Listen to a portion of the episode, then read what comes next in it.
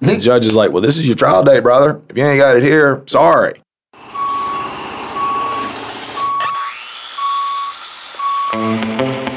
Welcome to Biz Build Podcast, presented to you by the good folks here at Diamondback Tool Company. I'm the host of the show, Damani, head of sales and media for Diamondback Tool Belts. Follow me at Diamondback underscore Damani, that's D A M A N I, on Instagram. I'm here, as I will be on every episode, with Connor Crook, CEO of Diamondback Tool Belts. Follow him on Instagram at diamondback.toolbelts. The purpose of BizBuild is to provide listeners an inside track on what it takes to build a business. It is our hope that you can learn from our successes and pitfalls and siphon knowledge from our various expertise so that you can get an edge in the business of building something great. Welcome to the Biz Build Podcast. Thanks for tuning in. If you like the podcast, please share it with a friend or someone you think might benefit uh, from what we discuss here. Also, if you're tuning in on Apple Podcasts, please write us a review and give us a five star rating. Ratings help us a ton, but the written reviews help us a lot more. The more reviews that we get, the more visibility we receive on Apple platform. And if you write us a review, we might shout you out on the podcast. So, if you've been listening to the BizBuild podcast, you may have started a business because you were inspired to do so. And if you were listening to the Biz Build podcast, that business is probably successful because you figured out what you wanted to do, how to be different than your competitors. You established good relationships and you have contacts in place. You have identified your clientele. Your supply chain is operating smoothly. But now you've run into a problem. It's a problem you can't resolve in a friendly way. Maybe it's with a client or an employee, and a lawsuit is manifested right now is where we uh, insert the Law and Order sound effect. Bong bong. Bong bong. It's a good thing we're here with uh, President and CEO of Diamondback Tool Belts, Connor Crook, who practiced law in a former life. He's not going to give you any law advice because that would be illegal. However, he might be able to help you navigate um, through a situation. And today we are going to talk about the anatomy of a construction law case. What is the most common type of dispute that we see that ends up in court? So the most common type of lawsuit that you're going to find in the construction field is sort of at the end of the day. It's when the project is winding down usually and uh, bad blood has built to the point where the person trying to get paid, whether that be the sub in relation to a general or a general in relation to an owner says, I'm out of here. Mm. Or they get fired. Right. Uh, either they walk off the job or they get fired. And then, so they're going to now be looking for payment that hasn't come due to them because of whatever. And then on the other hand, the own the payor, the owner or the general contractor is going to say, "I'm not paying you for the work you've done because you did it wrong." So it's two sides of the same coin. There's workmanship on one side, there is getting paid on the other side. And that's where you see the most litigation come up. I imagine that the disputes on workmanship are probably some of the most difficult. Um, in re- as opposed to disputes on payment, it's like, look, you agree to do this for this amount and I, you know, this amount wasn't paid, so let's dispute that. But workmanship, there seems to be probably a little gray area there because I imagine that the person doing the work n- knows a little bit more about the workmanship than the person receiving the job. You're right. The workmanship is a complicated issue, but the how much is owed is sometimes just as complicated. You know, the workmanship issue, it's sort of a mixture of factual and legal issues, and this is sort of common with a, uh, uh, you know any law case. You're going to have facts and you're going to have legal doctrines. Mm-hmm. The legal doctrine, in a lot of sense, in this type of thing, is industry standard. What's the industry standard? Oh, right. it might not be perfect, but you know, come on, nobody's perfect. Is it good enough? And that can kind of shift in relation to some of the things we talked about earlier. Is this a production build or is this a custom build? Mm-hmm. Obviously, the industry standard when you're building that $10 million custom home that's supposed to be exactly like the owner wants it is going to be higher than the level of performance expected in a production build. Mm-hmm. So there can be dispute about what is the industry standard for this project. Then you have to get into the basic facts. And, you know, the, the simple fact is this is the kind of case where I have been on job sites with judges looking at paint. Wow. Is the, is the drywall mud under the paint done right, or are there too many bumps on the wall? That's how granular this gets. You can get the judge out of the courtroom.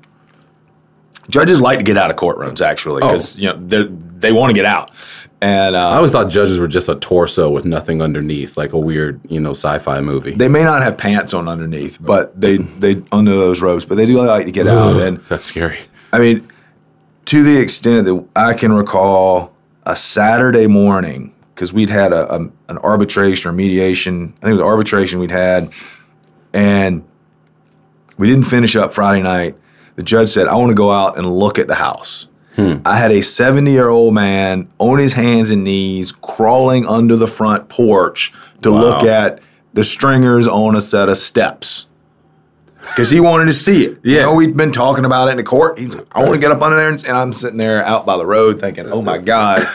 What's I'm I was in my 30s at the time. I got this old man crawling up under the steps. What if he has a heart attack? this case is not going to end but anytime that's soon. how granular construction cases can get. Wow.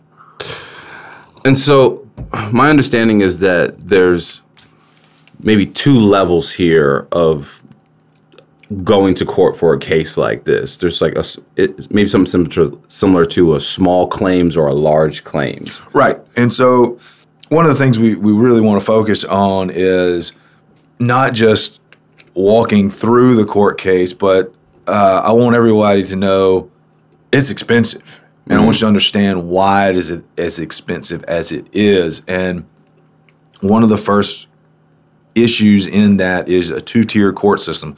Almost every state has a two-tiered or more court system as far as trial courts. We're not talking about appeals or anything like that. And uh, and a, I was looking over the states the other day, and it can be anywhere from as low as five thousand to as high as like fifty thousand for when you can go to what we would call little boy court versus big boy court. And so the the cost of each of those routes is going to be very different. Do you find it to be more advantageous to make a small claim versus a larger claim? I guess what I'm asking is is it harder to prove a larger claim than it is to prove a smaller claim? it's not necessarily harder. It's it's it's as we've talked about in other podcasts. This is all you have to take a step back and think for a second of what your ultimate goal is. Because, say here in Virginia, General District Court goes up to twenty five thousand dollars. Okay. If you're And that would be a little boy court. that's a little boy court. When you go to big boy court, you go 100, 200 millions of dollars. Okay. And when you get up in the millions of dollars, obviously, you know, that's what you got to do. Right. The the hard cases are the ones where you're at like, man, I, this guy owes me twenty eight thousand dollars. Mm-hmm. Okay. So A little bit more than 25. Right. But ain't a million. right, and then you have to think about the steps to get from where I am today to a judgment. You know, not even thinking yet about collecting that judgment. How much that's going to cost in little boy court versus big boy court. And I feel like that's a cost. That cost is not just a financial cost in dollars, but that's also a cost in time spent. it is very much a cost in time spent because uh, in North Carolina, Virginia, states where I've practiced, or the federal system, when you're in a, in a lower court, there's not the discovery process. Discovery is the things you've probably seen on, on TV, you know, the depositions, you know, where you have the guy you're getting all of his testimony before the court. I mean, it's, it can take days and days and days to do that All the interviewing. Let's get all this interviewing all the information. witnesses, yeah. hiring expert witnesses to come in and testify. You're going to have to send written interrogatories to the other side where you ask them written questions and they send you back answers. You're going to Interrogatory. That's a big word for a question. yeah, exactly. You're going to send ask for all of their documents, hmm. and then you're going to have to pay your lawyer to comb through all those documents. And that would include email correspondences, text messages. Yeah. plus the plans, the whatever. Mm-hmm. I've had boxes from contractors that are, you know, notepads and everything else. And then as the lawyer, I then have to either say to the other lawyer, hey, you can come over to my office and dig through all this crap, or I have to pay somebody to make copies of all this stuff, which is, of course, going back onto the bill of the client. Right. So when you talk about lo- a lower court, it's a very streamlined process. You don't have all that discovery. We call it trial by ambush. You know, it's like, okay, who are your witnesses? Who are your witnesses? And some, and then you like you show up and you put on Right. a case. One side doesn't know what, the other side's going to bring to the table. It's exciting, Right. and you have to be really prepared because you never know what's going to come at you. That sounds like my kind of trial. Let's just roll with it. Start throwing punches. Well, what ends up happening is you see a lot of contractors uh, come in who have decided I'm going to represent myself. The other side has a lawyer, and they're throwing out all this stuff. And the contractor's like, "Well, I got the documentation for that. I just got it at home." The judge is like, "Well, this is your trial date, brother. If you ain't got it here, sorry." And he's because he's a contractor, he doesn't know how to motion for an extension or any of those other things that come from Right. going to law school. Right. Um, and um, you know, just just an aside there. In most states, you cannot represent your own LLC or corporation. Okay. Even if you're like, hey, what's a single member LLC? It's just me. In most states, it is not. Is it ever a good idea to go into court representing yourself? No. I feel like that's a dumb question. if you want to lose, that's great. Right. Um, but no, and just you know, we've we've recommended in the past form your own LLC or corporation, your own business entity. Just know there are certain things like representing in court, which you can represent yourself. You know, if you got a traffic ticket or whatever, Mm-hmm. Right. but you can't represent your corporation or your LLC in most cases. Okay. So we're in small boy court. It's an ambush trial. I'm bringing my people. They're bringing their people. Um, I go in thinking this is an open shut case. What are the, what would be the biggest mistake that you've seen that people make going into that particular kind of situation? Uh, there are a couple of things um, from a legal evidentiary side that are evidence is, is the key, know, obviously, but no thinking about what we in the general world think of as being evidence versus what is legal evidence. That's where you really run into issues. Um, like for instance, you were talking about earlier. Hey, it should be pretty easy to say, here's the contract, and this is what you paid me, and this is what you haven't paid me. Right. You're tuned in to the Biz Build podcast. I'm Damani. And I'm Connor Crook. Well, if on the other hand, other side of that equation, I'm saying, well, okay, Damani, you screwed up. I had to fire you and I had to pay Mike to come in and finish the stuff. And he charged me $50,000 to finish the job. And you're like, but there was only $10,000 left on the contract. Mm-hmm. Okay, so now we're going to have a whole separate issue about whether or not that was reasonable for Mike to charge me $50,000. Oh, I see. And so then Mike's going to have to come to court, mm-hmm. which, oh crap, I didn't know I had to bring Mike to court too, Right. because Mike's going to have to come and testify. Well, I spent forty thousand dollars fixing this dude's mes- mistake. exactly.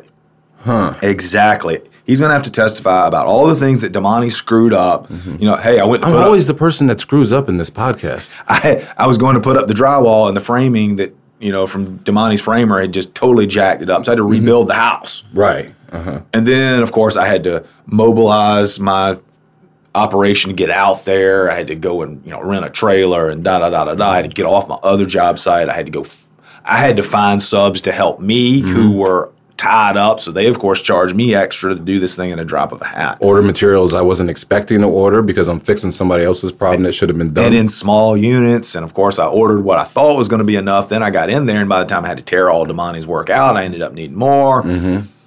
That that second man is going to charge a whole lot more than the first man. Wow. And so it's not it's it's never really an open and shut case when you go in there. No, and the key thing is to know what evidence you need to have to prove all of those damages along the way. Not just say, "Well, man, I didn't get paid." It seems sounds like a job for a lawyer. It's very tedious and it's very difficult, and it is one of the most stressful things as a lawyer when you're having one of these cases, because either in general district or circuit court, as we call them here in Virginia, you know, you've got to go through probably a list of things, and if you're lucky, you can work with the attorney on the other side beforehand and say, "Okay, look." we can agree that this didn't get done and that this probably needed to get fixed and da da da da da, and let's try to reduce the number of issues. Mm-hmm. You may not have that benefit. You may have a lawyer on the other side. We're going to fight every freaking thing, and then like, Yeah, yeah. great. This is really going to All right, cowboy. yeah, this is great. You know, we're both going to make lots of money and both of our clients are going to lose. Uh-huh.